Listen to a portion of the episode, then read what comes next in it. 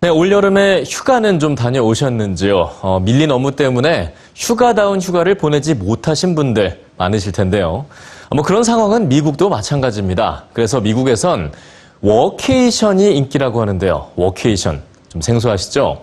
바로 경영진들에게 직원을 휴가지로 보내서 거기서 일을 하게끔 하는 거라고 하는데 과연 이 워케이션은 휴가를 대체할 수 있을까요? 뉴스지와 함께 생각해 보시죠. 여러분은 어디서 휴가를 보내셨나요? 최근엔 집과 휴가를 합친 신조어 홈케이션이 유행인데요. 휴가 기간에 집에서 쉬는 사람이 늘어나면서 생겨난 말입니다. 그런데 집에서 휴가를 보내는 것과 여행을 떠나는 것은 동일한 휴가 효과를 낼까요? 휴가를 통해 지친 몸과 마음을 재충전하는 휴가 효과. 휴가 효과를 극대화하려면 되도록 직장에서 멀리 떨어진 곳에서 휴가를 보내거나 낯선 곳을 휴가지로 택하는 게 좋죠.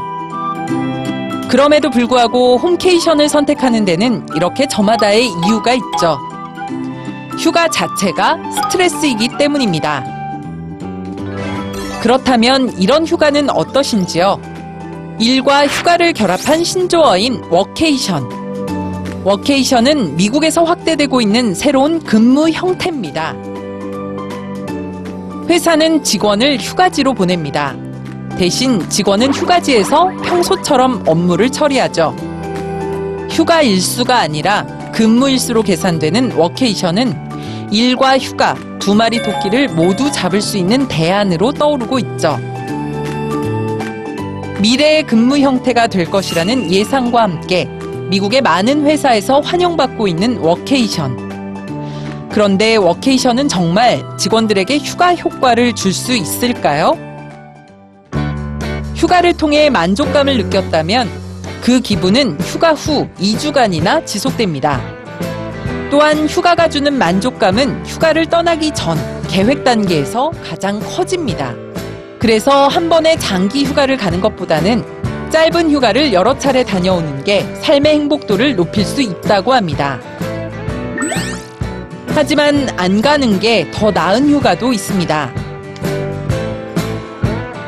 네덜란드 연구진이 휴가를 다녀온 96명을 대상으로 휴가 전후 삶의 질을 분석한 결과 모든 사람들이 동일한 휴가 효과를 누리지 못한 건데요.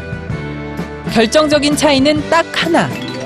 휴가 기간 동안 얼마나 일과 단절되었느냐 하는 것이었습니다. 일과 휴가를 결합하며 휴가의 새로운 대안으로 등장한 워케이션. 워케이션은 과연 성공적으로 자리 잡을 수 있을까요?